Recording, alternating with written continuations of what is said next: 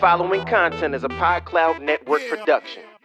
Hey, oh.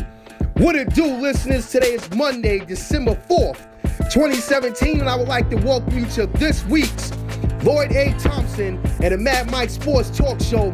Listeners, as always, the show airs every Monday from one p.m. to two p.m. on Apple Podcasts, Google Play, TuneIn, SoundCloud, and of course at lloyd a thompson dot com. So be sure to hit that subscribe button so you won't miss a damn thing and you can catch previous airings of the show. And as always, if you have any questions that you like to be aired and answered by me and Mad Mike, you can shoot them through email to lloyd at park my fresh dot com, or you can send them directly through the website. Also, we're on social media, listeners, at Lloyd A. Thompson, one word, on Twitter, and at Lloyd A. Thompson, one word, on Instagram. So be sure to hit that follow button. Be sure to hit that subscribe button. As always, listeners, exciting show for you today. Aaron Boone, hero of the two thousand three A L C S, will be the Yankees' new manager. We have our sports guru, Joe Rivera, columnist from the Sporting News, calling in to give us his information and his insight as to if he's okay with that hire and what this means for the Yankees. The Jets actually keep their playoff hopes alive by beating the Kansas City Chiefs at MetLife Stadium. We'll touch up on that as well. The New York Giants bench their two-time winning Super Bowl quarterback, Eli Manning. Was it the right decision? I think it was, but it was done the wrong way. So we'll get up on that as well. We'll talk about some Knicks. We'll talk about some other things. So as always, guys, let's buckle up, sit back and relax, and start spreading the news. Hey, yo, let's get it. Ladies and gentlemen, like we always do at this time, it's Monday. That means it's time to talk sports with Lloyd A. Thompson and Mad Mike. Let's go, fellas. What's going on, listeners? As always, we got to find out where the Mad Mike is and where he's calling from today. Yo, Mad Mike, where you at today, baby? What's going on, Lloyd? I'm actually in the uh, N B A Players Union building in, in Manhattan today. I had a couple questions I wanted to find out on some players. Listen, man, one thing is for sure, man. You are all over the United States of America. There's no two ways about that. So, you know, keep on doing your thing, man. But and the introduction, listeners, we got our baseball guru, Joe Rivera, columnist from the Sporting News. Joe, what's going on, brother? How you feeling?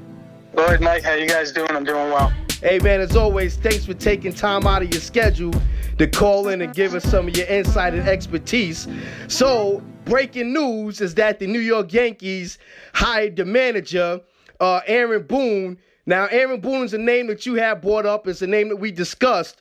But at the end of the day, I had a feeling they was going to choose somebody that I wasn't even uh, going to be happy with. So I want you to shed some light on this and make me okay with them hiring Aaron Boone. Uh, yeah, I mean, I think I think it's a good hire for a lot of reasons, right? Aaron Boone, number one, he's not a big personality. And I think that helps, especially with the young team. You don't want a manager that's going to flaunt a lot of personality, that's going to be in headlines. And I think that the Aaron Boone is the right reason for that.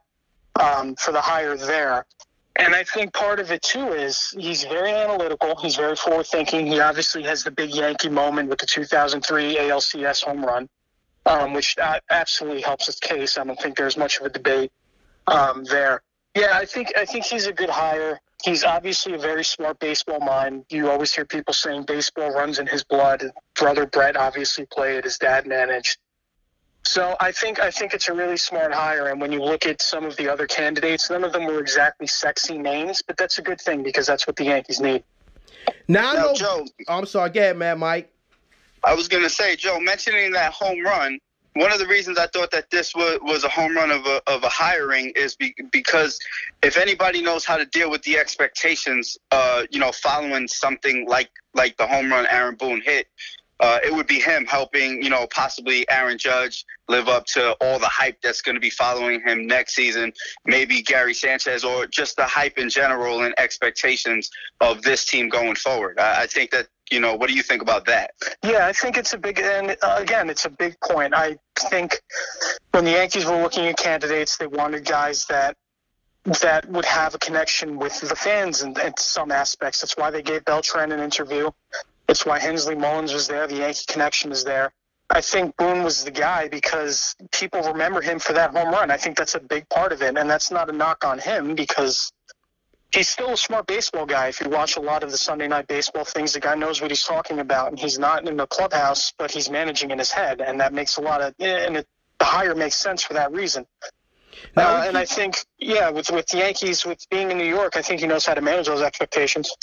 Now, we keep on going back again to Boone, who's forty-four years old.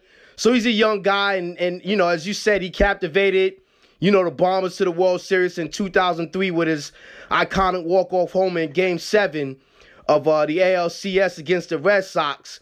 And, you know, I'm I'm assuming he has to be the most polished of all the candidate groups. And I'm hearing reports that Cashman was intrigued by Boone, obviously who was serving as an E S P N analyst, but he had no previous managerial coaching experience, but you know, I'm, I'm assuming he clearly impressed the brass during his interview, uh, Joe. Yeah, and I think um, when you look at some of the other candidates, Hensley Meulens obviously been the bench coach with the Giants for a while now. And I think Meulens, part of it was I, I read that there was some resistance to him wanting to leave San Francisco because Bruce Bochy doesn't have a lot of time left managing in baseball. He's getting up there in age, and there were some rumors that he might be stepping away within the next few years. So you would imagine the keys to the car in San Francisco would probably go to him. And he's already built a rapport there. And some of the other guys, Chris Woodward, I mean, he's been coaching for a while, uh, comes from an analytics-heavy organization with Los Angeles. But, again, none of these guys really blow they, – they don't really blow you away. When Eric Wedge is the manager with the most experience that the Yankees are interviewing, Um, that just shows you, you don't want to say how weak, but that just shows you the lack of experienced candidates that are really out there. Um, because there weren't really a lot of guys. There's not really a lot of guys out there to be to, to manage. So, yeah, I, I don't, uh, you know, I don't think the experience thing is as big of a deal as everybody makes it seem. But you don't, you also don't want to say that the lack of experience is worrying, but I think Cashman knows what he's doing. I mean, he's gotten the Yankees this far. You've seen the rebuild. You've seen what they've done. So uh, I think Yankee fans should trust him a little bit with this hire.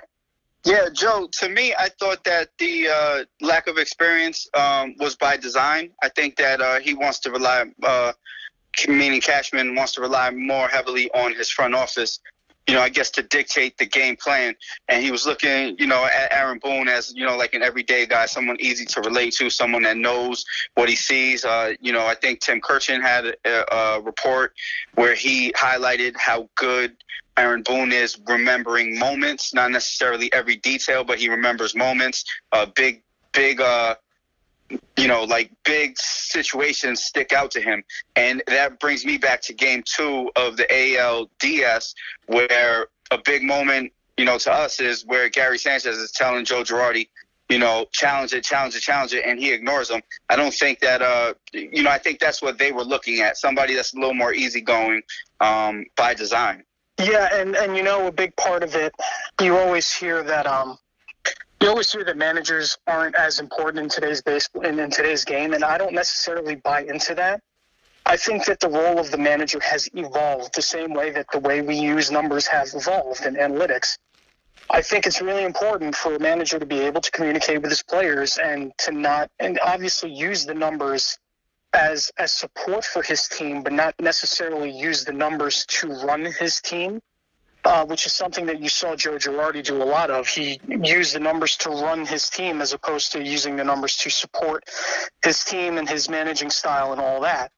So I think Boone is a guy that's obviously going to communicate. He's going to see these numbers at the Yankees analytical department, which is the biggest department in Major League Baseball, by the way, um, with these numbers, and he's going to see how he can use them and how, how to properly utilize them with games in and out. And I think uh, part of it, too, is he's just a good communicator. He seems like he just seems like that everyday guy. He just seems like the average Joe that can that gets players, that understands. And I think a, a player with, you know, he didn't have the best career, but he understands what it's like to be in a clubhouse, and he knows what it's like to just be one of those guys as opposed to being an A-Rod and being a superstar. And I think that really helps him, too. Well, I know, you know, sometimes great ball players don't make great managers, and sometimes players that are not great or don't have great careers or have decent careers make the better managers, uh, as it's been proven around Major League Baseball. But what does this mean for, you know, Rob Thomson and Tony Pena and the rest of those guys? Because, you know, normally when coaches come in, sometimes they like to bring their guys in. Do you think Aaron Boone is going to leave everybody else in place, or do you think he's going to bring in some of his guys? How do you think he's going to handle that? I think a guy like Tony Pena is incredibly important to this team now, especially when you consider Rob Thomson. You figure that he felt a little bit shafted. He spent almost thirty years with the Yankees, and then he gets the interview. He doesn't get the job, but um, he was also a holdover from the previous regime. Um, but I, I think a guy like Pena really helps. He brings a little bit of fire. He brings some energy. So if he slots into that bench coach position, I think that really helps Boone out a lot. And I, I think that Boone is a guy that, with his age, you mentioned he's forty, he's in his early forties, forty-four, I believe. Um, he's really going to be able to grow into the role with the young players. So I think that helps too. Uh, I also, far, yeah. No, no, I was just going to say, I also think a big key for keeping Tony Pena around is the Yankees are breaking in a lot of, uh, you know, Latin American talent through their minor leagues right now, and, and you kind of want to have somebody that understands them. I mean, there is a big cultural difference. We heard about, you know, uh, Vlad Guerrero all those years in Anaheim, and, and they never had anybody in place, you know, when he left. So I think having Tony Pena around is, is key to a guy like Aaron Boone. Listen, I think it helps, and I mention this all the time. When you look at Major League Baseball, right, it's unlike any other sport in which you spend two hundred fifty days, three hundred days out of the year with twenty-five to forty guys, with twenty-five to forty different personalities. It's a grind game. You play five or six days a week. Uh, you play fifteen, sixteen days in a row without a break at times. So, I, and I think that a manager's job, a lot of it now, is to communicate with the players, because they obviously have the information to make the decisions. But knowing how to connect with your players is a big deal. Uh, at the core, this is still a human game. It's a game that's built around failure. If you're successful three out of ten times, you know, that's thirty percent. Uh, and then that's, that's you know, considered successful. So you have to know how to manage guys and, and people, not just numbers and stats. And I think that's a big part of why Boone was hired. So so, you, so you, you're saying that, I know you mentioned Rob Thomson felt kind of, uh, you know, like he, you know, shysted or whatever. Do you think he doesn't come back and he go and the Yankees don't bring him back, or how do you think that handles? Well, Thomson, I'm pretty sure he almost uh, he accepted a role with the Phillies as their bench coach, so he will be he won't be returning to the Yankees next year unless something happens. So, yeah, I think I think Thompson's gone. The rest of the uh, I'm pretty sure Joe Espada is gone. He went to accept the bench role position elsewhere, unless I'm mistaken. Yeah, no, um, Espada, Espada accepted the third base job in Houston, yes. uh, replacing Alex Cora. And Philadelphia has actually announced, uh, said that they are set to announce the hiring of Robbie Thompson this week. Yeah, so, I mean, you're going to see a few new guys there, and I think you're going to see some guys that, that stay. A guy, a guy like Pena will still be there um, next year. I think the Yankees just like him too much in the way he communicates with players, and you can just tell the clubhouse absolutely loves loves Pena, so. Yeah, I think Payne is a guy that stays. You're going to see some new faces there, and you're going to, I think you're going to see a staff that comes together that you, you hope that they can find that Don Zimmer type to um, to a Joe Torre, a bulldog mentality, the guy that's, you know, liked in the clubhouse. And I think Payne is a guy that can slot into that role pretty easily. Now, you hey, know, Joe, uh, get, I'm sorry, man, Mike. Get. I was going to say, a guy that I like um, for the staff Uh, is Al Padrique. To me personally, you know, if you're starting to promote all these kids, uh, you kind of want a guy that knows, you know, them inside out and, and who they are uh, individually. Yeah, and I'm pretty sure Padrique didn't interview either, so it would be um, it would be a natural fit for the team. You just hope that whoever they decide, and this is it's serious business for the Yankees to see their Triple A team um, to see their Triple A team succeed. So. You hope that whoever they pick, if Padrique, you know, this is all hypothetical, if he were to go up to the majors, um, that whoever they would pick at Triple A would be the right guy to see that, that ushering in of the new generation of players, younger guys coming through, and not just, you know, bringing Padrique up because he has relationships with some of these guys already. Now, I don't know how the whole thing works with, you know, like you said, Espada went to the Houston Astros. I don't know how that whole thing works, per se, with baseball. Now, do you think he left because Girardi was gone and he felt a certain kind of way that the Yankees didn't bring Girardi back? Or do you think that might, he felt there might have been an end of the line with him, with the new new manager, and he did what was best for him? How how does that handle, or how does that work out with, with you know, coaches, per se, like third think- base coaches and stuff like that? I think it's a, it's a healthy mix of a lot of things. I think he saw, probably saw the writing on the wall with Girardi. He was offered a pretty good job with, you know, the reigning world champs, uh, same position, but there's stability there. Uh, he wasn't coming off of a great year as third base coach. Definitely some questionable decisions throughout the year. I mean, some that were magnified in the playoffs that, you know, could either have gone one way or the other with certain sends and uh, knowing who's playing left field and who's playing all the outfields, all that kind of stuff. So I think it was a combination of things, uh, maybe just a fresh start for him, maybe realizing he wasn't going to have a shot at the uh, at the managing role with the Yankees. But, yeah, I mean, it was if, if you're looking at the spot, I think it was a, just a mix of different things. I tell you, these guys, the Yankees, uh, you know, I'm really excited about them. I'm already looking forward to the up-and-coming season. But I'm hearing uh, about this Japanese pitcher, Ohtani, if I'm saying his name correct. And his his agent or his people sent the memo out to Major League Baseball, to the teams, asking them to make a pitch for them in their own unique way. And I saw something that Brian Cashman was rappelling down a building, making his pitch to Ohtani. So do you think that the Yankees are really going after him, or do you think this is just a way for them to perceive to us, the fans, that, hey, look, we're making an attempt? Uh, you know, do you think we're serious about it, or do you think it's just a facade that they're trying to put out to us as fans?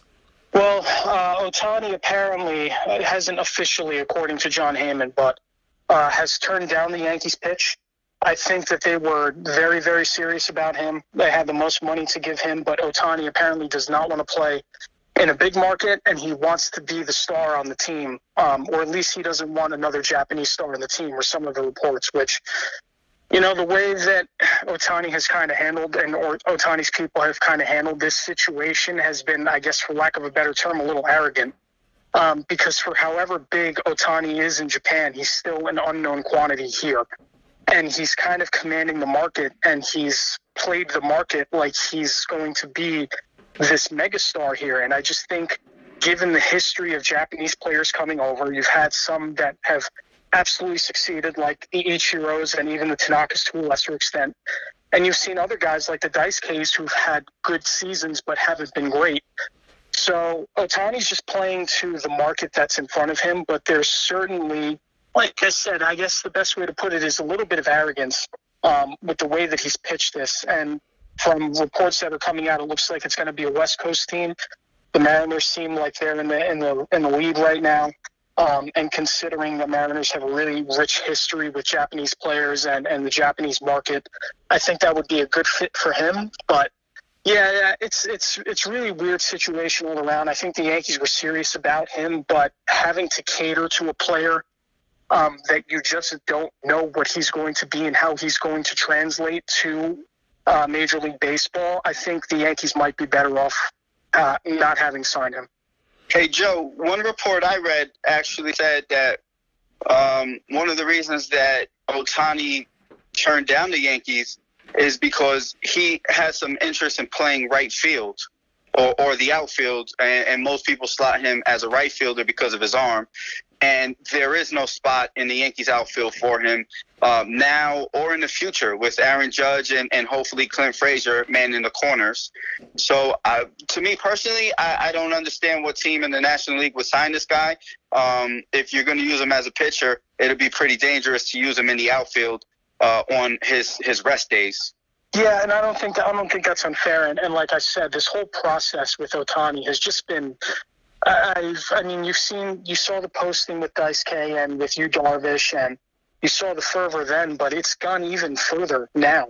Um, and, and it's just confusing. I've never seen baseball bending over backwards for a guy and teams bending over backwards for a guy like they have now.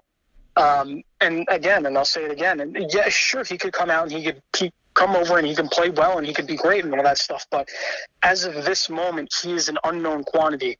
And you're one hundred percent correct. And if you're looking at if you're looking at the Yankees, where you're going to have to shuffle pieces around um, to a team that you already have the roster set, it's just not. You don't want to say it's smart, but it just doesn't make a lot of uh, a lot of sense. Uh, it's not really logical.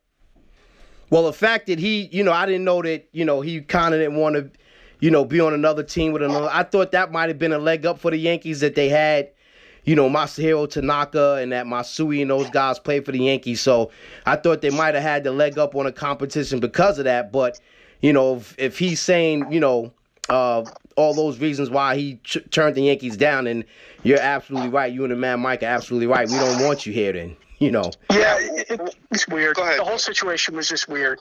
It was just very, very again, and, and I don't want to keep beating the same beating the same drum here, but it's just the whole process seemed very arrogant. You didn't see this with Darvish, and you didn't see it with Tanaka, and you didn't see it with other Japanese players. But um, given his caliber, I guess he feels like he's warranted all this attention. I, the questionnaire stuff is very strange. I mean, the pitch stuff was very strange. You're looking at LeBron when he was a free agent the first time, and this guy just hasn't reached that level here yet. So it's it's all really weird. Now, one other thing maybe you can clear up for me, because I'm, I'm not fully aware of how the new posting system works, but from what I saw, he's going to be treated like an international uh, free agent, but uh, I guess for a minor league contract of, what, three and a half million to max. And uh, from what I saw, in two years, he would be a full-fledged free agent. Is that something that we're doing, or Major League Baseball is doing specifically for him, or is that is that the new process where, you know, all of these amateur contracts are all of a sudden going to be, you know, I guess void, and in two years they can be full-fledged free agents? Yeah, apparently that's the thing that they worked out with Major League Baseball, because Ohtani wanted to come now, and they kind of bent the rules for him.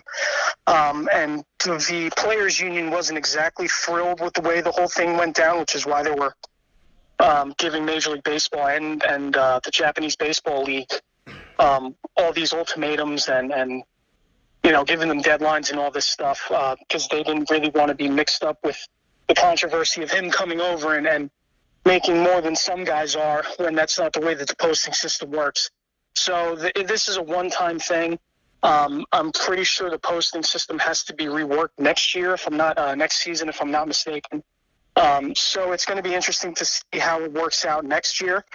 But yeah, it's it's again, again uh, going back to this, but it's it's very strange to see Major League teams, Major League Baseball, uh, kind of bend the rules for this guy when he's just not. It's not known what he's going to be. Now, I've seen highlights of him, and obviously, you know, I don't follow Japanese baseball that much, but we've had some great Japanese players come out of there, you know, the Matsuis and the Ichiro Suzuki. I mean, is this guy up there when you talk about what, you know, all the stuff that he's doing and how he's portraying himself? Is he, I mean, obviously, you know, he's an unknown quantity, but I mean, you know, obviously he has his niche over in Japan, and so did, you know, Matsui, and so did Ichiro. Is he up there with those guys as far as that mystique goes in, J- in Japanese baseball, or better for him uh, to be doing this? You see, it's it's a good question, because the way that he's being billed, I guess you could say, is that he was the Japanese Babe Ruth. And a lot of that, part part of that was because he, uh, the way he hits and the way he pitches, it's not more so the way that he hits. Um, if a team is going to sign him, it's going to be for the way he throws the ball. And I've seen his stuff, and it's pretty good. Um, and his swing, he's got a very, very nice swing, but It, you you just never know how these guys are going to translate. And if, you know, for me, if I'm an executive and I see this guy and he says, I don't necessarily want to play in a big, in a, in a big market, that kind of raises a red flag for me. Um, because if a guy can't handle the spotlight of a big market during the regular season, then what's going to happen when he gets to the playoffs? It doesn't matter what team it is. So, yeah, I, I don't, he's twenty-three. So he didn't, he doesn't have the biggest track record in Japan. Um, not like a guy like Matsui had, um, but you know, it's still, he was obviously a very big deal in Japan, but it's it's still unseen what he's going to be here, and if if he deserves the hype. Yeah, the, the, well, for me, Joe, um, I, I think the one reason that I would take a chance on a guy like this is uh, with the Japanese pitchers. You know, these guys tend to to break down because they can't handle pitching every fifth day. And I, I guess if you're a major league team, you kind of mitigate the risk because the fact that if he does blow out his, his elbow and he's never the same pitcher again, you know, kind of like Dice-K, uh, maybe he still has a big future with the bat, and that's how they're looking at it, kind of like a Rick Ankiel type, but better. Um, I, you know, the one, like you said, though, the, a red flag for me is that he doesn't want to play in a big market. And and I think if you're the players union, you know, do you think that they have some regrets how they handled it, uh, being you want him to be the biggest star he can possibly be, and that's why you bend over backwards for him? I just think the players union doesn't want any more issues with Major League Baseball because we know how vindictive both sides can be. And if, if in another X amount of years, whenever the collective bargaining agreement is up, I mean, baseball's going to look back at this one moment and say, hey, well, you guys were like this. That's not something that, that the players union really wants. And the players union also doesn't want to look to fans to be sour or or to be colluding to keep this guy out. You know, they want him to be here, and they want the more they want him to draw more money. That's just what it comes down to, right?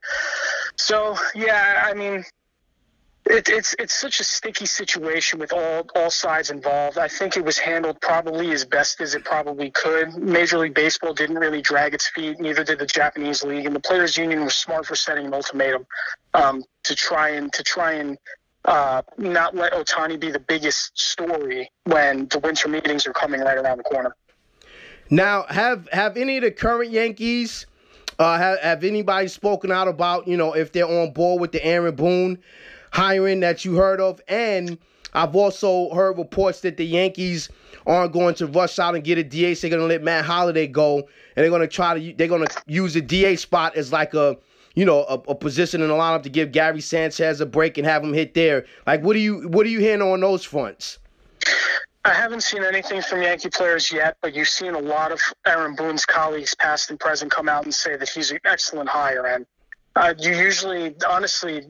You usually don't hear a lot from people, um, friends in, in baseball saying what a great hire this is. But I've seen guys all the way up and down, former players. A-Rod even said something the other day. I mean, they, they all love this hire. They seem that the Yankees have knocked it out the park. The only people that seem skeptical are Yankee fans. And as far as designated hitter goes, I think when you look at the team, and I've said this during the season, I've said after the postseason, the move that makes most sense to me, you can use it as a revolving door for D H on guys that if you want to give them a day off. But if you're going to sign a bat, I think it has to be Todd Frazier, only because this guy was here for six months, but it felt like he was here for six years.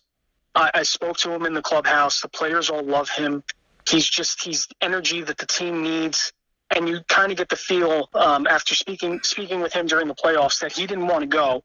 And you'd hope that the Yankees can work out something with him. Now, uh, depends on the money. They they want to stay under the luxury tax threshold. I know that they reached out to C C Sabathia, so it really depends how much Fra- what the market for Frazier is, what he's demanding, and what the Yankees are willing to give him. I think that's still the move to make.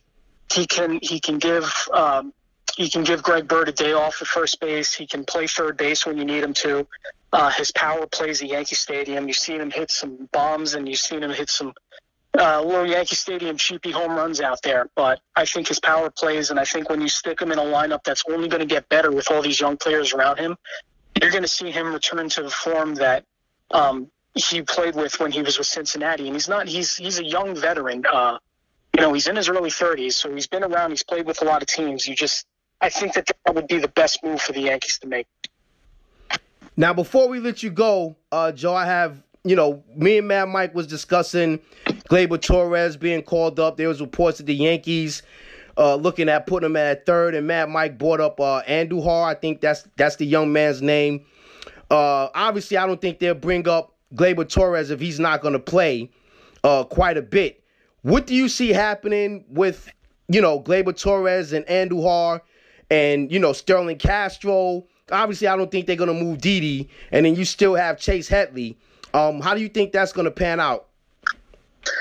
You know, you look at this market, and then there's one guy that's kind of the linchpin to all this, and that's Chase Headley, right? Um, and you can even throw Castro in there, too. If you trade Castro to a team that needs a second baseman, like, say, Milwaukee, which I think is the perfect fit, um, then you can open up that spot for Torres to play second, and then you don't have to worry about Headley at third. But if you like the chemistry that Didi and Castro have kind of played with, and Castro was coming off one of his best years, even though it was injury-ridden um, as an offensive player. And, yeah, I mean, his style and his approach at the plate doesn't exactly fit the team.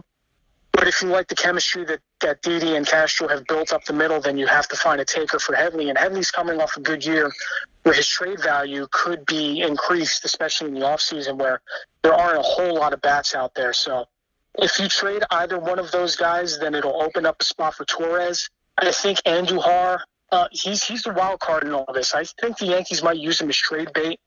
Um, but at the same time, with the way he wasn't used this year, even though they brought him up and he had a hell of a debut, and then they sent him right back down, which doesn't make a lot of sense. But um, if Torres is their number one priority, I think Cashman said he was going to be up there this year if he hadn't gotten hurt.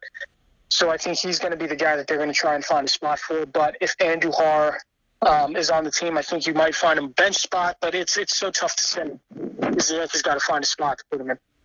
Hey, hey, Joe. Uh, speaking of the minor, the minor leagues, um, being that the Yankees, you know, they, they did a pretty good job of accumulating uh, international signing uh, uh, pool money. Uh, do you think that falling short on Ohtani, uh, maybe they start target they target some of these Braves kids that uh, were, you know, uh, the Braves were, uh, I guess, forced to to release uh, relinquish their rights. Uh, you know, Kevin Maiton and uh, Abraham uh, Gutierrez, who is actually, um, you know, uh, he he was a number fifteen overall prospect, and he's a catcher. Uh, to me, he makes kind of he kind of makes some sense because the Yankees have so much success uh, developing, you know, Latin American uh, uh, catchers, really. Yeah, I don't think there's any harm. They have the money to do it, right? And if you can, what what you don't want the Yankees to do is to call up all of these players and, and build their core, but then watch them age and they have nothing in the farm system like what happened in the two thousands, right? That's the last thing that the franchise wants. So I think Cashman is going to learn from his mistakes and he's going to find a way to replenish the system, whether that's signing international free agents or maybe the implementation of an international draft. They're just developing and taking care of their own better and taking drafts more seriously in the future. Um, but I think it, it, you're probably going to see the Yankees make a move for some of these international guys, especially the Brave guys, because they have all that money. I think they're still behind Texas, I want to say, for the second most uh, international signing pool money left. So they're going to have the money to spend. And I think it would be wise for them to do. I think that after missing out on Ohtani, I don't think you're going to see Brian Cashman sit on his hands and not make any more moves. So I, I definitely think that they're going to reach out to some of these guys. Well, it's definitely something to look forward to. Very excited about it. And as always, Joe, we want to thank you for taking time out of your schedule to join us. We have a special show coming up. Uh, we're probably going to do it, do it for our thirtieth uh, show, and we would like for you to join us on that show as we're going to have some of our guests that we've had in the past kind of join us and, you know, do a quick uh, quick fire with those guys that have supported us so much. So, you know, hopefully we can bring you back for our thirtieth, and we're going to call that a special episode. You know, you've been a special guest and a big help to us. So, you know, if we can bring you back on that, it would be greatly appreciated. Yeah, absolutely, guys. You got it. All right. Guys, we're going to take it. Thanks again, Joe. Thanks a lot, guys. Appreciate it. We're going to take a quick commercial break and be right back with more of the Lloyd A. Thompson and Mad Mike Sports Talk Show. What's up, ladies and gentlemen? This is A O Aaron Omar Baker, the producer for the Lloyd A. Thompson and Mad Mike Show. Just want to say thank y'all for tuning in. Thank y'all for listening. Make sure you check out lloyd a thompson dot com and follow him everywhere. That's Instagram, Twitter, at Lloyd A. Thompson. That's it. Let's get back to the show. Back to the Lloyd A. Thompson and Mad Mike Sports Talk Show. There was some football played over the weekend, and the New York Jets, as I was saying, kept their playoff hopes alive, Mad Mike, with a win against the Kansas City Chiefs, who continue to go in the opposite direction. The Kansas City Chiefs are now tied with the Oakland Raiders and Chargers for that playoff spot, and the, and the Jets are only one game behind those guys, Mad Mike, as the Jets win thirty-eight to thirty-one in a shootout over the Chiefs at MetLife Stadium yesterday, Mad Mike. Yeah, hell of a win, hell of a win for the Jets. You know, you had the good Josh McCown show up. That that Kansas City uh, That Kansas City secondary is is absolutely horrible. Marcus Peters has all the talent in the world, but he's too temperamental, uh, in my opinion. He lets he lets the uh, you know game get to him way too much. Uh, Darrelle Revis just looks like an old man. He didn't want to tackle. Uh, you know, he was so scared to get beat over the top that that that he's given you know five six yards, you know. And, and, and cushion. Uh, it, it was a pretty interesting game, man. But uh, I, I will tell you one thing. You know, Jermaine Kearse and Robbie Anderson, they showed up and they showed out yesterday. They did, uh, man. These, these... yeah, you're absolutely right, man, Mike. The Jets rolled up four hundred eighty-eight yards, and they controlled the ball for forty-two minutes and forty-nine seconds. And Josh McCown was twenty-six of thirty-six for three hundred thirty-one yards and one touchdown. His Q B R rating was one oh nine point eight, Mad Mike. And he has seven rushes for nineteen yards with two touchdowns. You're absolutely right. And you also, you know, pointed out that Jermaine Kearse, nine receptions for one hundred fifty-seven yards. And Robbie Anderson, Mister Please Vote Me Into the Pro Bowl, eight catches for one hundred seven yards, have become quite a one two punch for the Jets. Everyone played well on offense, you know, so they they really had a great game on the offensive side of the ball, Mad Mike. And what happens now, you know, real quick, and I don't want to get into this because this could be touched upon for another show, do the Jets even bring back Josh McCown and they draft no. a quarterback to be groomed after him? Like, you know, just real quick, your thoughts on that real quick.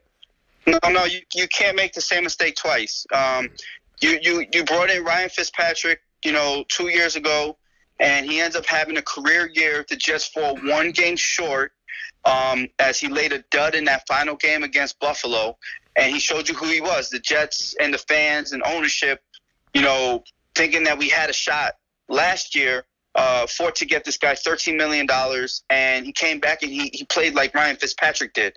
Um, I, I think Josh McCown is having a good year, but there's a reason why this guy has never won more than five games in a season. So right now, the Jets have five wins. This is his career high for wins in a season.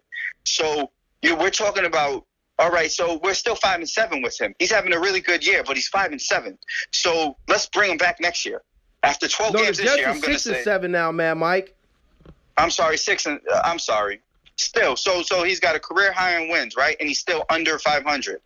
So well, what are we talking about? A guy that could get to uh, – uh, he could, if the Jets went out, get to nine wins. I mean, Ryan Fitzpatrick won ten games in his first year here. Why are we talking – it's going backwards, okay? That, that, that's my take on it. It's going backwards. You know, there's going to be other guys. If you want to look at a guy who's been plagued by turnovers and inconsistencies, it looks like Eli Manning will end up in Jacksonville and Blake Bortles would be out of a job. Why wouldn't you kick the tires on a guy like Blake Bortles who who still, you know, he, he we all think that he's he's he's a bad quarterback, and he might be, but at the same time, former overall, you know, second, third overall pick, there might be potential there. I'd rather see the Jets go after a guy like that. Well, I tell and, you what, he's not that bad if the, with the way Jacksonville has been playing. And, you know, it was a good thing that the Jets offense controlled the ball as much as they did, Mike, because the defense could not stop the Chiefs at all. They gave up big plays that nearly killed the Jets. Tyreek Hill has six catches for one hundred eighty-five yards and two touchdowns as he was running past defensive backs. And tight end Travis Kelce had four catches for ninety-four yards and two touchdowns as he had a big day as well. The Jets gave up four – their defense, Mad Mike, gave up four plays of forty yards or more in that game, forty yards or more in that game, and that is just completely unacceptable. Yeah, well, you, you have to understand something, though. The Jets played underhanded um, – the undermanned, rather, at, at cornerback. You know, uh, they had Justin Burris hurt. They they had some guys out, so you had uh, Rashard Robinson uh, playing on one side. This guy, you know, as good as they say that he might be, um, if he reaches his, his potential, he's still very raw. I wasn't surprised to see Tyreek Hill, the fastest player in the N F L, just run straight routes past him. You, you know, the, the Jets could have uh, uh, shifted some, some safety help uh, towards him, um, but, but then you leave yourself open for Travis Kelce. Now, speaking of the Travis Kelce, he started the game really hot. I mean, he had like seventy yards himself, sixty yards on, on the first drive of the game. Um, but I, I, I kind of uh, I kind of contribute those yards to the Jets benching you know, deciding to bench uh, Darren Lee for lateness. Uh, he, he showed up late to a team uh, function yesterday, so he was deactivated today. Now, that's the Jets' coverage uh, linebacker. Uh, so obviously his job all week in practice is, is is getting ready for Travis Kelce. So by sitting him on game day, you know, after Saturday's practice or whatever it was, um, you know, you kind of hurt the defense because now you got other guys that are, you know, going into a role of defending and stopping Kelce. And you saw a lot of uh, coverage breakdowns. The Jets to, to, you know, combat that early on or later on in the game, they actually used Jamal Adams to shadow him. And you didn't see anything out of Kelce, maybe another twenty-five yards uh, through the second, second through fourth quarter. So I thought they did a really good job adjusting there. Now, the Jets coaches put an emphasis on playing a complete game and finishing the fourth quarter this week, and that's what the Jets did. You know, we got to give Todd Bowles, who we criticize quite a bit, some credit for keeping the Jets believing in themselves for the most part. No one thought this team would get to five wins, but that's where they – I'm sorry, nobody thought they would get to six wins, but that's where they are. On the defensive side, the Jets had some issues stopping long passes. Hey, Lloyd, Lloyd, wait. They, they, they're five and seven. Okay. They have five wins. All right, I'm sorry. Thank you for – correcting me, and I'm sorry, uh, listeners, for giving that wrong information. So for five wins, as as I just stated, you know, and, and the Jets had some issues stopping long passes, which was troubling. But, you know, the the, the the most important thing is the Jets are back in this thing, believe it or not, Mad Mike, because the A F C is like the, the, the, the uh, N B A Eastern Conference where all the teams are just playing bad. So the Jets actually have a shot, but they can't afford to lose another game. They really can't. And outside of having to win out all their games, when you have to climb over multiple teams, that makes things a lot more difficult for you. So we'll see what happens with the New York Jets, but we're going to move on to the New York Giants, Mad Mike. And the New York Giants bench their two-time Super Bowl winning quarterback, Eli Manning. Now, I'm going to say, Mad Mike, because I want to get your take on it, and I'm going to have the listeners listen to some other opinions that was aired uh, by some other T V shows or some other sports shows. But my opinion is I thought it was the right move, we, as we've talked about this, but I thought the Giants handled this the completely wrong way by telling Eli Manning in the week of that they was going to bench him for not Davis Webb, but Geno Smith. And Davis Webb, they didn't even have Davis Webb prepared at all for this transition. So the Giants completely dropped the ball with this whole thing, even though they made the right decision. Your take on that real quick, Mad Mike, before we listen to other uh, other shows' opinions. My take is the Giants handled this the completely wrong way. And like, I, like I've said all week, if you tell me that they did the right thing benching Eli, then Davis Webb is starting. But by by... starting Geno Smith, uh, you, you did the wrong thing. If Geno Smith was going to be your, your, your, your guy to play, then Eli Manning, you know, it, it, Eli Manning has to start. It's, it's that simple. We know what Geno Smith is. The Jets have, have seen plenty uh, have seen plenty of him. New York fans have seen plenty of him. And as a matter of fact, yesterday's game showed it. He has very little pocket awareness. Uh, he had a, he had two huge fumbles, you know, one in the red zone. Uh, uh, of a game you lose by seven points. So we, we know what he is. And and the fact that that's who we saw instead of Eli Manning, that I'm not even a Giant fan, and I think it was pretty disgusting. It was. It was a low blow to Eli Manning again. You know, if you was going to bench Eli Manning, A, I felt that at least the organization should have kept him abreast on what's going on. Told him, look, this is what we're going to do. You know, you're winding down towards the end of your career. We have a high draft pick coming up, and we want to see what we have in this kid, Davis Webb. Would you be okay with us giving him a look? Because this season is pretty much a bust. You know, and at some point, we have to move forward after you. In turn, they didn't do that. They didn't start Davis Webb, who's inactive. He wasn't even active, Mad Mike. He wasn't even active, and then they benched Eli Manning for Geno Smith, who's not going to be with the team next year because Davis Webb or whoever the Giants draft, if it's a quarterback, if it is a quarterback, that quarterback is probably going to be the backup quarterback. Who knows? Eli Manning may want out of town. The Giants are a mess right now. Ben McAdoo dropped the ball. The Giants organization dropped the ball. So what we're going to do, Mad Mike, is we're going to listen to, first we're going to listen to Stephen A. Smith and Max Kellerman give their take on the whole Eli Manning benching. And we're also going to listen to Shannon Shannon Sharp and Skip Bayless give their opinion on the whole situation, and we're going to come back in and chime in. And I want to talk about what I want to talk about here. You got it. It is the right move to see what you have on your roster when you're hopelessly out of it and you have an aging, declining quarterback. So it is the right move to take a look at other guys. And the Giants, in fact, handled that the right way because they came to Eli and said, you still start, keep the streak going, but we want to take a look at other guys. And because Eli's such a mensch, such a stand-up guy, so honorable, he's like, no, no, we're not going to do that. For that, I'm going to sit down. And that's what created the uproar. But is it the right move to play Geno Smith? I mean, it's nice that the Giants, the last franchise to start an African-American quarterback, are finally doing it. That's nice. But Geno Smith? Geno Smith is the guy you start when you don't have a franchise quarterback. But the Giants do have a franchise quarterback, and the only reason to take a look would be because you want to see what you got in Davis Webb, who you drafted in the third round, who's a good college player, who you hope may have a future. You want to see if you want to use your high first-round draft pick yeah. this year on a quarterback. So you check Davis Webb out, and if you say, well, we don't want to get him killed behind a bad offensive line, so we'll use Geno Smith as a tackling dummy for a while, well, for that, just stick Eli Manning there. Why make the change? So, so no, this is not the right move because instead of, instead of Davis Webb, it's Geno Smith. That's not the right move. But, Stephen A., when you are hopelessly out of the playoffs and you have an older, declining quarterback, I felt this way about Jeter at the end. I, Jeter may have cost the Yankees the playoffs last game of his career. I'm not just, oh, a fan. When I'm a fan of the team, I give the guy extra respect. I believe this. I talk about the cliff with Tom Brady. J- Jeter was a bad player in his final season.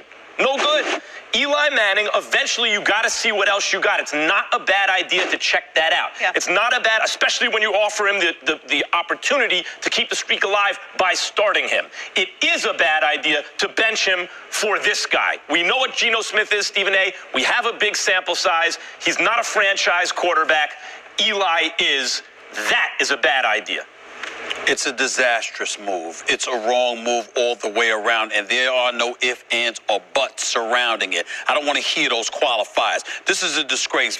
Ben McAdoo, enjoy your time in New York City. It will be over by the end of December. You need to go. New York doesn't want you. Goodbye. You stink. You did an awful job this year. The team turned against you. They quit on you. You've demoralized the franchise. You've embarrassed them. You got to go, and I'm here to say I'm sorry to say it, but Jerry Reese, you should go too. After a move like this, this is an abomination, okay? Excuse me, Tish and the Mara family, you should be ashamed of yourself to do this to this man. Let's be clear about this here.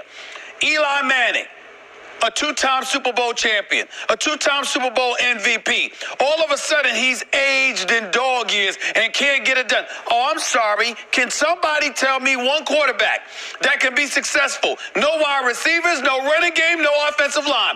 Who is the quarterback who can produce under those circumstances? Aaron Rodgers. No, that's about it. Not even him. Oh. Not even him. Excuse me. There was Jordy Nelson. There's Randall Cobb. There's Devontae Adams. He's had weapons. Now, he's a bad man, and Eli doesn't even compare to the great Aaron Rodgers. Don't get me wrong. But in the same breath, offensive line was relatively decent. Devoid of a running game, you still had a passing game. By the way, he was a mobile quarterback. If you are Eli Manning, we all know snails can run faster than him. So we clearly understand that he's not the most mobile dude in the world. world. But the flip side to it is this. Again, I'm going to be rhetorical and repetitive here. No offensive line for years. No running game for years. And your wideouts are all out. Brandon Marshall, Odell Beckham Junior, gone. And so when you look at it from that perspective, what did you give him to work with? And you're going to throw him under the bus? If you had the parts around him, and clearly there was slippage with him, that would be different. But you cannot say definitively that you saw these things when you don't have those pieces around. Eli's behind Mitchell Trubisky, C J Beathard, and Trevor Siemian in yards per attempt. He is averaging one hundred eighty-five yards a game passing in his last seven games. And you remember the last time we saw him play, not this past Sunday, but the week before. Mm-hmm. one hundred thirteen yards, under fifty percent completion. And you tell me he deserves to start, Skip? Now, I, I ain't, I ain't about the sympathy. I will give Eli kudos for this. He understands the streak has to mean something. But for me to go out there and play the first half when I know you're going to come get me in the second half just to keep the streak alive, that's demeaning. It is. And to his credit, he, he said right. no. And this is the most emotional I've ever seen me Eli too. Manning. Yep. He's played bad in some games. He's played great. Skip, I've never seen this kind of emotion. Because obviously it means something to him. Now, I don't think he was ever going to catch Brett Favre. I mean, he'd have to start every year, every season for nineteen straight. two ten to two ninety-seven straight. Yeah. So, so that's another four. That's another five. Basically another almost five years, Skip. Yep. Don't that's think another, so. No. No, no, no, no, no. So, but it... in the N F L, you must update your resume, Skip. You don't get to live forever on winning two Super Bowls and being Super Bowl M V P and beating Tom Brady. Because after he won that last Super Bowl, Skip, last year was the first year he was going to the playoffs. So you don't. You got to keep updating that resume. You don't get to rest on your laurels. Yep. So no, the Giants didn't disrespect him. Yep. He's been disrespecting the Giants organization and their fan base with the way he's been playing. So they owe him nothing. They've compensated him fairly for what he's done. But Eli is not playing well. He doesn't warrant starting. My only issue is who they're going to to replace him. Mm-hmm. If you went with Davis Webb, I got no problem with it. I just do not believe Geno Smith is the answer for the New York Giants. Mm-hmm. But I have no problem with them sitting Eli Manning down. I will offer kudos, Skip, because he said, no, the streak means something to me, but not enough for me to go in there just to keep it alive, and y'all pulled me in the second half. Mm. Quick point before I get to the question on Davis Webb. I watched him some at Cal last year, going back a year. And remember, he started at Texas Tech. Mm-hmm. He went back and forth with Baker Mayfield, who was at Texas Tech, and they vied for the job. And, mm-hmm. and he actually beat out Baker Mayfield. Right. Then he lost his job to Patrick Mahomes. Mm-hmm. So he's been in competition with right. high-level quarterbacks, right. goes to Cal, and throws thirty-seven touchdown passes to twelve interceptions. And he's six five, two twenty-five, so he's prototype, you know, drop-back yeah. pocket passer. So I, I'm curious. I want to see. I just yeah. want to see. Okay, now back to Eli yesterday. I must admit, as I watched that video, it was real to me. And we had Eli on the show, and it was the first time I've ever a- actually been in his presence. Mm-hmm. And I must admit, I liked him. Mm-hmm. I think he's a really good guy. Yes. Sometimes I've wondered if he really knows where he is, because he's kind of bliss- blissfully naive, like, what just happened? Did I just throw a touchdown pass? Because yeah. he grew up with royalty. You know, it's just it came so easily to him. But yesterday, those were real tears yeah. welling in his eye, and I I had sympathy for him, because that streak meant a lot to him, and being the New York football Giants quarterback meant a whole lot to him. Correct. And you know what? He carried that mantle with class and dignity, and off the field, he was he was Derek Jeter-esque. I, I got to yes. give it to him. He was involved in that thing last year where he was said to be part of that fraudulent memorabilia yes. scam. Then he said, I don't have any knowledge of this. I don't know what to believe, but Peyton had a couple of off-field blemishes that, that were much worse. And yeah, Peyton is the guy with the charisma. He's telegenic. They both did Saturday Night Live, but commercials and yeah, but, Saturday Night Live. Hey, yeah, but Peyton just takes over yes. the camera. He's yes. funny. He's witty. He's clever. And, and, Eli has always been a little bit in his shadow. But now back to what happens on the football field. I, I've said this before, and I'm going to say it again times ten today. The most baffling, perplexing, hard-to-figure quarterback I've ever closely observed is this guy, Eli Manning. Right. Every time I say, he's, no, he's, no, because he can be great in flashes, right. in big moments. He can be really bad for long stretches. Mm-hmm. You say, well, who is he? Well, in the end, he's kind of a little better Joe Flacco. That's that's really what he yeah. is. And we talked yesterday about Joe Flacco in yes. the postseason is real. What is he? ten and five ten and five in the postseason. twenty-five and ten touchdown interception ratio. And does have a Super Bowl victory. Right. And Eli's obviously got two. But if you look at Eli's playoff record, it's eight and four. Why is it eight? Because he had two miracle runs where they just got crazy hot. Yep. The second time, when they were seven and seven, finished nine and seven, won yep. the last two, mm-hmm. and then go on the road. I think well, they won the first one home, but they, they win four in a row. Mm-hmm. So he's eight and four. So that means four other times Eli made the playoffs, one and done. Really? So Eli's overall record in the National Football League, including the two and nine this year, is one ten to one hundred. So he's just barely above five hundred as a starting quarterback all these years for the cornerstone Giants of the National Football League. Most of his career, Skip, wow. he's been slightly above average. So those were comments from Stephen A. Smith and Max Kellerman from First Take, and Shannon Sharp and Skip Bayless from Undisputed. And I just want to touch upon, obviously, what Max Kellerman said and what Shannon Sharp said, because I agree with both of those guys wholeheartedly. And again, you know, I think that the Giants, they went about doing it the wrong way, but they made the right decision and, you know, benching Eli, but it was the wrong decision because they started Geno Smith. So you go ahead, Mad Mike. You give your opinions on that as well. Well, you know, it's funny because I, I was actually listening to Max. I was actually going to touch on this too. You know, Max is wrong for a second, you know, talking about Jeter. You you bench Jeter because he potentially cost you uh, a playoff uh, berth with how bad he was. Well, the reason he wasn't benched is because Hal Steinbrenner told Joe Girardi and Brian Cashman that year, under no circumstance was he to be benched, was he to be dropped in the lineup. They were not going to allow the front office, they were not going to allow the coaching staff to diminish what this guy has meant to, to the franchise for, for twenty years. Um, you know, so I get it. And and, and I, I understand the logic. In football, it's a little different. They play less games. But Hal Steinbrenner understood what what, what Jeter meant and, and, you know, what what dropping him and benching and that black eye. He was not going to do that. And I think that's what separates him from John Mara. Now, we always say the Giants are this classy organization. Well, Wellington Mara was, was was the epitome of class. We don't know that John Mara is the epitome of class, right?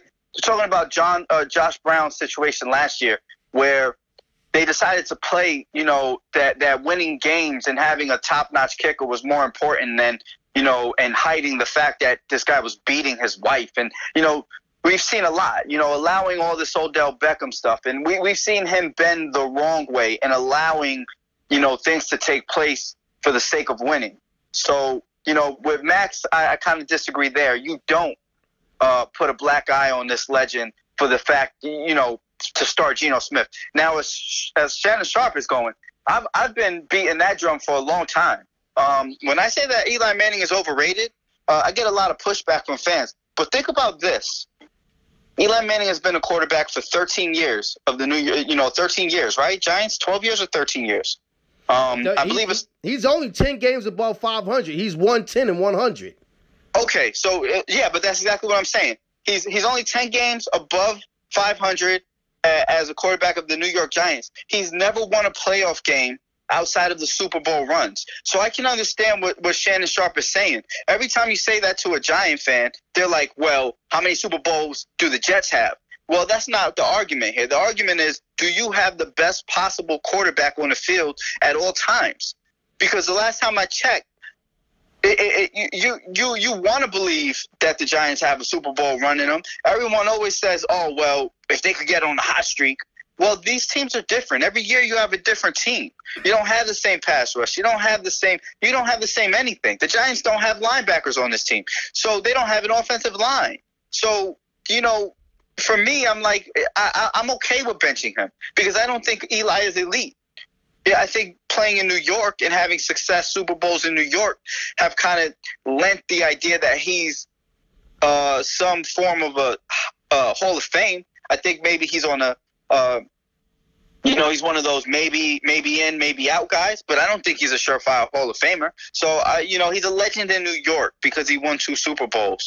Uh, Phil Simms isn't in, in the uh, Hall of Fame. He won two Super Bowls as a New York Giants quarterback. So I, I don't disagree with Shannon Sharp there either, man.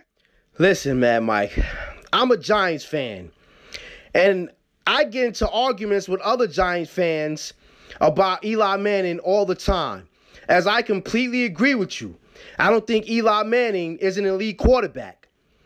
I also say, or I also get into disagreements where you rank quarterbacks top five, top ten, whatever. Eli Manning has never cracked my top ten of quarterbacks in the N F L over the last six or seven years. Every time I have this disagreement with other New York Giant fans. Two Super Bowls is what every Giant fan goes back to, except for this Giant fan. So what? Trent Dilfer won a damn Super Bowl. He was garbage. And we can probably name some other quarterbacks that have won Super Bowls, Mad Mike, that weren't great quarterbacks overall. Okay, he had a couple years where he threw for over four thousand yards, You know, but he also had one year where he almost threw thirty interceptions. You know, so with that being said, Eli, Eli Manning has always been an enigma. I've never been a big fan of his, but I respect the fact that he's worked hard and he's gone out and he's took a beating and he's given us as New York Giant fans two Super Bowl wins. But like Shannon Sharp said, reality is reality. And, you know, you know, at, at some point you can't rest your current situation on what you've done in the past. Eli Manning is in a decline. I don't know if he's going to go somewhere else and resurrect his career. I can see him being in Denver. I can see him being in Jacksonville. And maybe that might be the best situation for him at this particular point in time. And if I'm the Giants, I'll listen. And maybe I'll take a second and third round or a third and fourth round or a third and fifth round or something. Get something for Eli Manning while you can. The Giants have given this man and made him one of the highest paid quarterbacks in the N F L at one point, Mad Mike. So they've shown their appreciation for Eli Manning as a quarterback for this organization and what he's done. And again, I'm not saying that this is the, you know, I'm not saying, you know, I, I totally agree with the move. I just think that the Giants completely dropped the ball and went about doing it the wrong way. So that's my take on it. Um, you know, at some point, they're going to have to make him inactive if you want to get a look at Geno Smith and, um, you know, Davis Webb. You can't have three active quarterbacks, not with all the injuries that the Giants have been sustaining over the last couple of weeks. So you need as many positional players, you know, outside of the quarterback position and uniform as you could get. So at some point, the Giants may have to make Eli Manning inactive, man, Mike.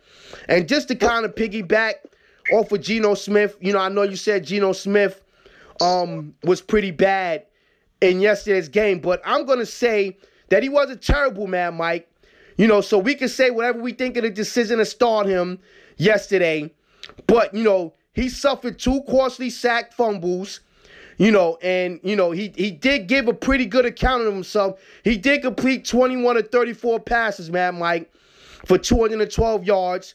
He threw a touchdown pass, and he got the Giants in the end zone twice, which is more than what I could say for Eli Manning over the last couple weeks. And that might be unfair to say, but the bottom line is that he did put up more points, you know, in yesterday's game than the Giants have, you know, in the last couple of weeks or whatever. I could be Yeah, no, nah, I hear you. But now, now I want you to think about something. I want you to think here. The Oakland Raiders are, are statistically ranked worse in defense than the San Francisco 49ers. So I, I want you to think about that. They they purposely played Geno this week because they knew it would be easier for him to look good because they were playing one of the worst defenses in the N F L. That's number one. Um, as far as how they handled the situation, Uh, the the benching, uh, you you know you just can't have Ben McAdoo do it. You, this guy's spiteful.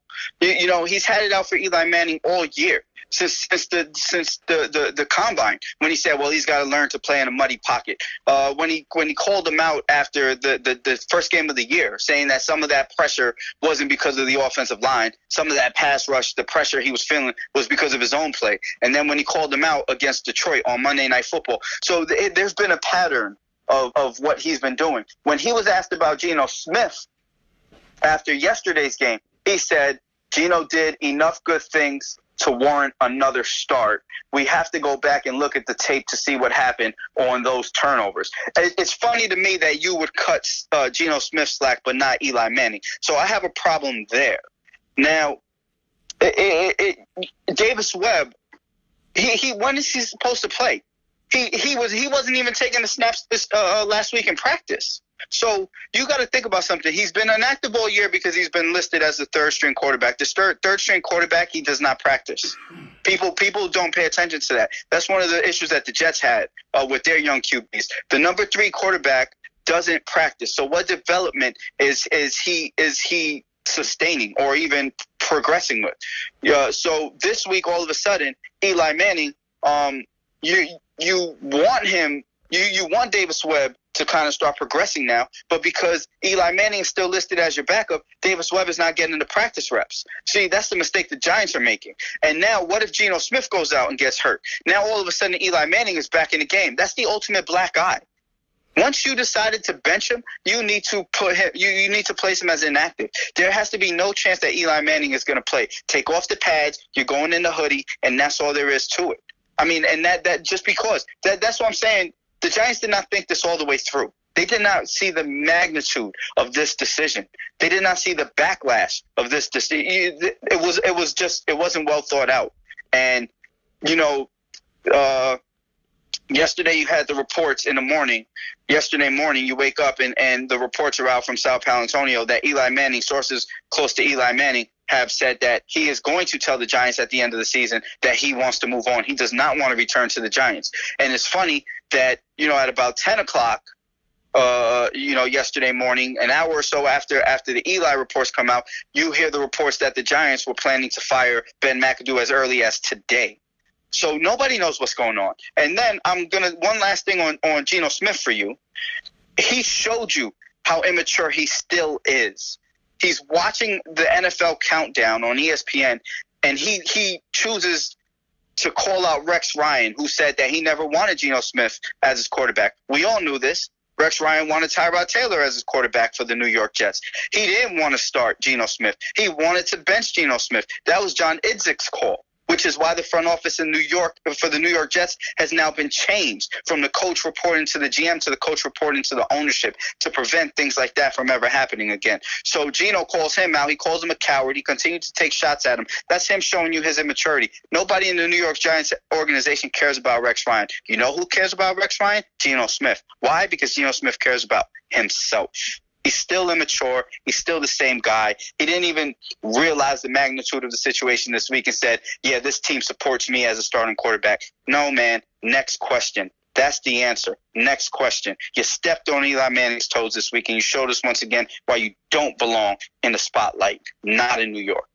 Well, I, I definitely agree with you, and that's why this whole thing is going to be a disaster if the Giants don't, per se, give Davis Webb a shot, and they stick, and it's going to be even more of a disaster if Geno Smith finishes the season out and the Giants never look at, they never get a chance to see Davis Webb.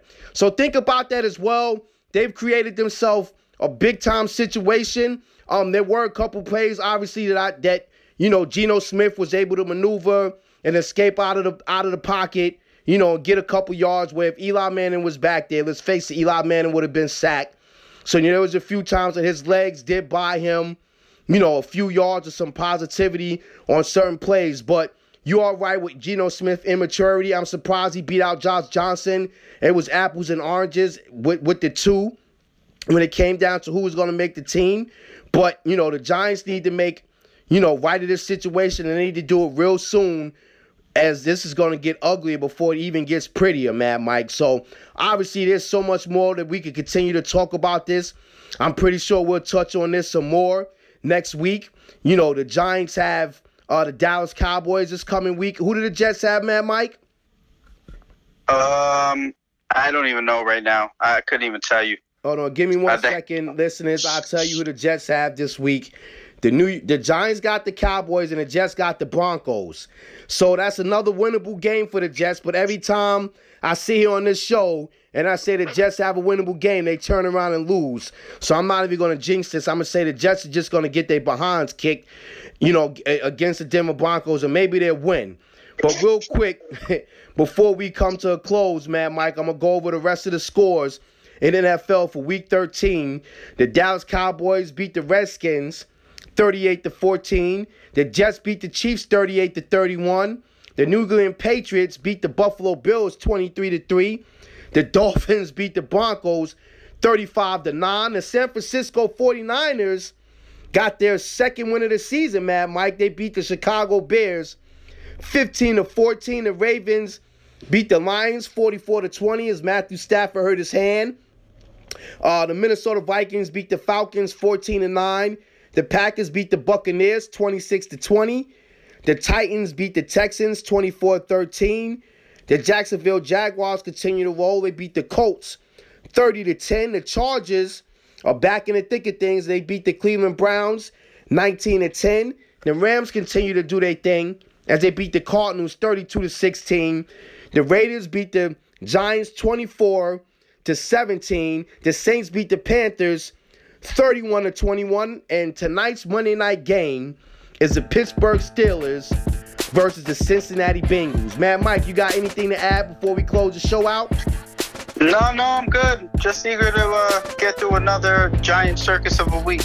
Oh, man. And with that being said, listeners, we would like to thank you for taking time out of your schedule to continue to support me and the Mad Mike in the show, because without you guys, there's no us. I want to thank Joe Rivera, sports columnist from the Sporting News, for taking time out of his schedule to talk about the new Yankees hire.